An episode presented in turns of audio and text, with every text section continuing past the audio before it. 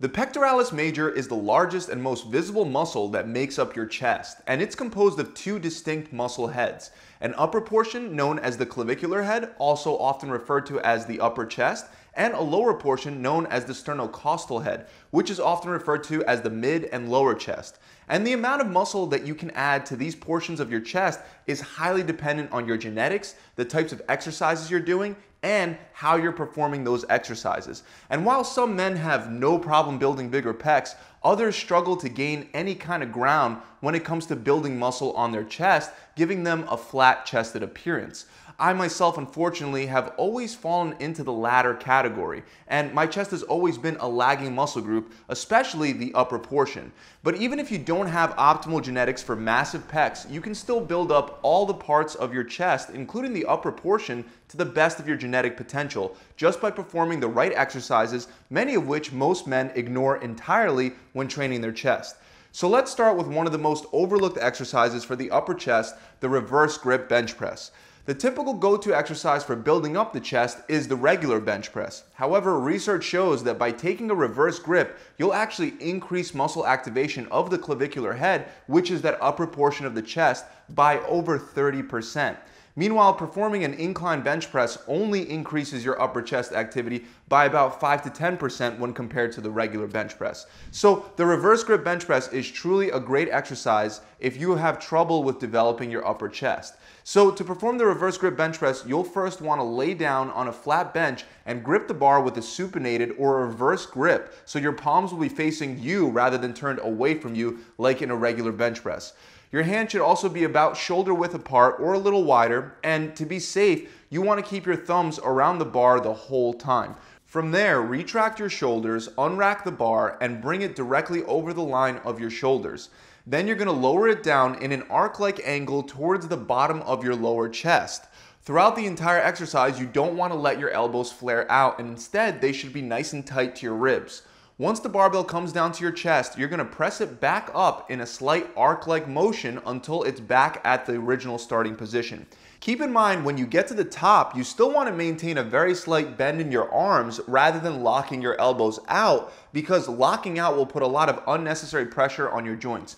Now, remember, when doing this exercise, you won't be able to use as much weight as you normally could with the regular bench press. So you will have to go lighter. There is nothing wrong with that. Next, we have the cross-body incline chest press. This exercise usually uses the incline hammer strength machine, but if you don't have access to this piece of equipment, you can also set up a bench next to a cable crossover to mimic a similar motion. Also, even if you've already used the hammer strength chest press machine to do this exercise, I highly recommend you try it with cables too, because it gives you an incredible pump in your upper chest and it keeps constant tension throughout the entire movement. So to perform this exercise with the cables, you'll first position a bench next to a cable crossover machine and adjust the pulley so that your hand ends up being about even with your chest. Then instead of sitting straight back, you're gonna turn to one side and using the arm on that same side that you turn towards, you're gonna hold the D handle with an overhand grip. Keep in mind that you're not gonna be completely turned all the way out to your side at a 90 degree angle you're gonna be turned out a little less than that at about a 60 to 70 degree angle. Then you're gonna press the weight across your body until your arm is almost fully extended. Then really squeeze at the top for a second or two before lowering the weight back towards your chest and repeating for reps. Another great exercise that many people don't even know about is the standing Sven press. Now this is an exercise that I would say for the end of your workout after you've already completed your heavy pressing movements.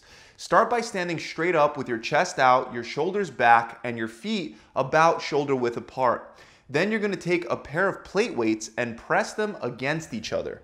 You should be holding them in between your palms and the weight should be about at your chest or shoulder level. Your fingers should be open and pointing straight ahead and you wanna make sure that you're really squeezing the plates nice and tight together throughout the entire movement to incorporate more horizontal adduction, which is the main function of your chest. While squeezing the plates, you're gonna extend your arms straight out in front of you until they're almost fully locked out. Then you're gonna bring the plates back in toward your chest and repeat for reps. Another awesome exercise that many people forget to include in their routine is the hex press. Specifically for the upper chest, we're gonna go for the incline hex press. Not only will the incline hex press help hit your upper chest in a unique way, but it'll also help you develop the inner portion of your chest, which will help you get a nicer outline. To begin, you'll grab two dumbbells and take a seat on an incline bench with the dumbbells resting on your knees. Then as you lay back, kick your legs up to help get the dumbbells up over your chest. Instead of turning your hands out as you would with a regular dumbbell press, you'll want to keep them in that neutral position and bring them together so that they're touching. Then lower the dumbbells down towards your chest while squeezing them really tight together and keeping your elbows close to your sides. Once the dumbbells meet your chest, press back up until your arms are almost fully locked out and then lower back down and repeat for reps. The next exercise that's very effective for the upper chest is the incline fly. But instead of doing it with dumbbells, we're gonna use cables to keep constant tension on the chest throughout the entire movement. And we'll also be performing it laying down on an incline bench rather than standing upright. The line of resistance created with the cables on an incline allows you to hit the upper chest much more efficiently. So to begin, you'll set up a bench at an incline angle in between two cables that are set at the bottom of a cable crossover machine. Once you get to a heavier weight load, you're gonna have trouble grabbing the cables from a seated position. So stand up, grab one cable, bring it in close to your chest, then go over to the other cable, grab it, and take a seat on the bench. Next, you'll lay back and press both arms straight up over the line of your chest. Then lower the cables down and out to your sides in a circular arc-like motion until the cables are about even with your shoulders. While doing this, make sure that you're keeping your elbows slightly bent and I found that I get better chest activation when I keep my hands open on the way down. So you can try that, but feel free to try keeping your hands closed as well. Once your hands are about even with your shoulders, you'll want to bring the cables back up and together in that same arc-like motion until the handles touch. Hold it there and squeeze for a second or two before bringing the cables back down and repeating for reps. Next, we have a fly variation that's actually one of my favorite upper chest exercises to do with cables. This exercise is performed on the floor using one side at a time. Here you would lower the cable to the very bottom of the cable cross, lay down on your back, and essentially perform a fly on one side. So same cues as before, we wanna have one arm open with a slight bend in the elbow, and you wanna bring the cable up towards the center line of your chest in an arc-like path. If you follow these cues, it should look like you're hugging a tree with one arm. Now, unlike a regular fly, once you bring the cable over the center of your chest, you're not quite done yet. The difference is at the end of each rep, you'll really want to reach across your chest and squeeze your pec really hard. This can help give you a great pump, especially when incorporated as a superset with another fly or pressing exercise. Finally, the last upper chest exercise that most of you aren't doing is the landmine chest press. Now this exercise can be amazing, but the way you set it up is what will determine if it's effective or not. Most people will load the barbell up on the ground, and the problem with that is in order to lift the weight off the ground, you'll really have to rely on your biceps, which will require you to use a much lighter weight than you actually could push with your chest, shoulders, and triceps. So to avoid this, you'll wanna start with the barbell already elevated off the ground by propping one end up on top of a platform or some sturdy bench. Then you're gonna kneel down and grab the bar with your hands clasped around it in a prayer position. You'll want to be leaning slightly forward towards the barbell with the bar under your chin. And you'll want to stick your chest out while keeping your shoulder blades retracted and tight together. Then press the bar up until your arms are fully extended and return back under your chin and repeat for reps. Again, this is one of those exercises that is highly dependent on the isometric contraction to be effective. So while doing this exercise, you'll really want to concentrate on squeezing your hands together to incorporate more of that isometric horizontal adduction contraction. So those are the seven best upper chest exercises that you're probably not doing. Of course, remember that the more common upper chest exercises like incline bench press and incline dumbbell press and even regular bench press should not be ignored.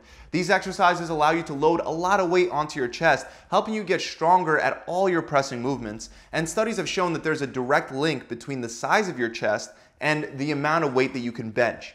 The more weight you can lift on the bench press, the bigger your chest will typically be. So definitely make sure that you're doing those more common exercises like bench press and incline press, and then you can also throw in some of these less common exercises for a unique stimulus that'll help you grow. In fact, challenging your muscles in new unique ways and hitting them from different angles are two of the most effective things that you can do to force your muscles to grow. That about wraps it up, guys. I really hope you enjoyed the video. If you have, make sure you subscribe to this channel and hit that bell icon. Also, to maximize the results that you get from the time you spend breaking down your chest at the gym, you'll need to make sure that you're eating the right muscle building foods in the right amounts. All too often, people will work out without focusing on nutrition, or they'll just eat as much as they can, and both of these routes will lead to subpar results. So, if you're looking for a done for you approach that'll help you pack on muscle on your chest, back, and shoulders fast, you should check out my lean bulking program. It includes a step by step lean bulking diet plan so you can build muscle without getting fatter, as well as a full 12 week workout plan that can be done in the gym or at home with no equipment. Both are designed to get you to grow regardless of how much of a hard gainer you might think you are. And there will always be a coach there to help guide you through the entire process.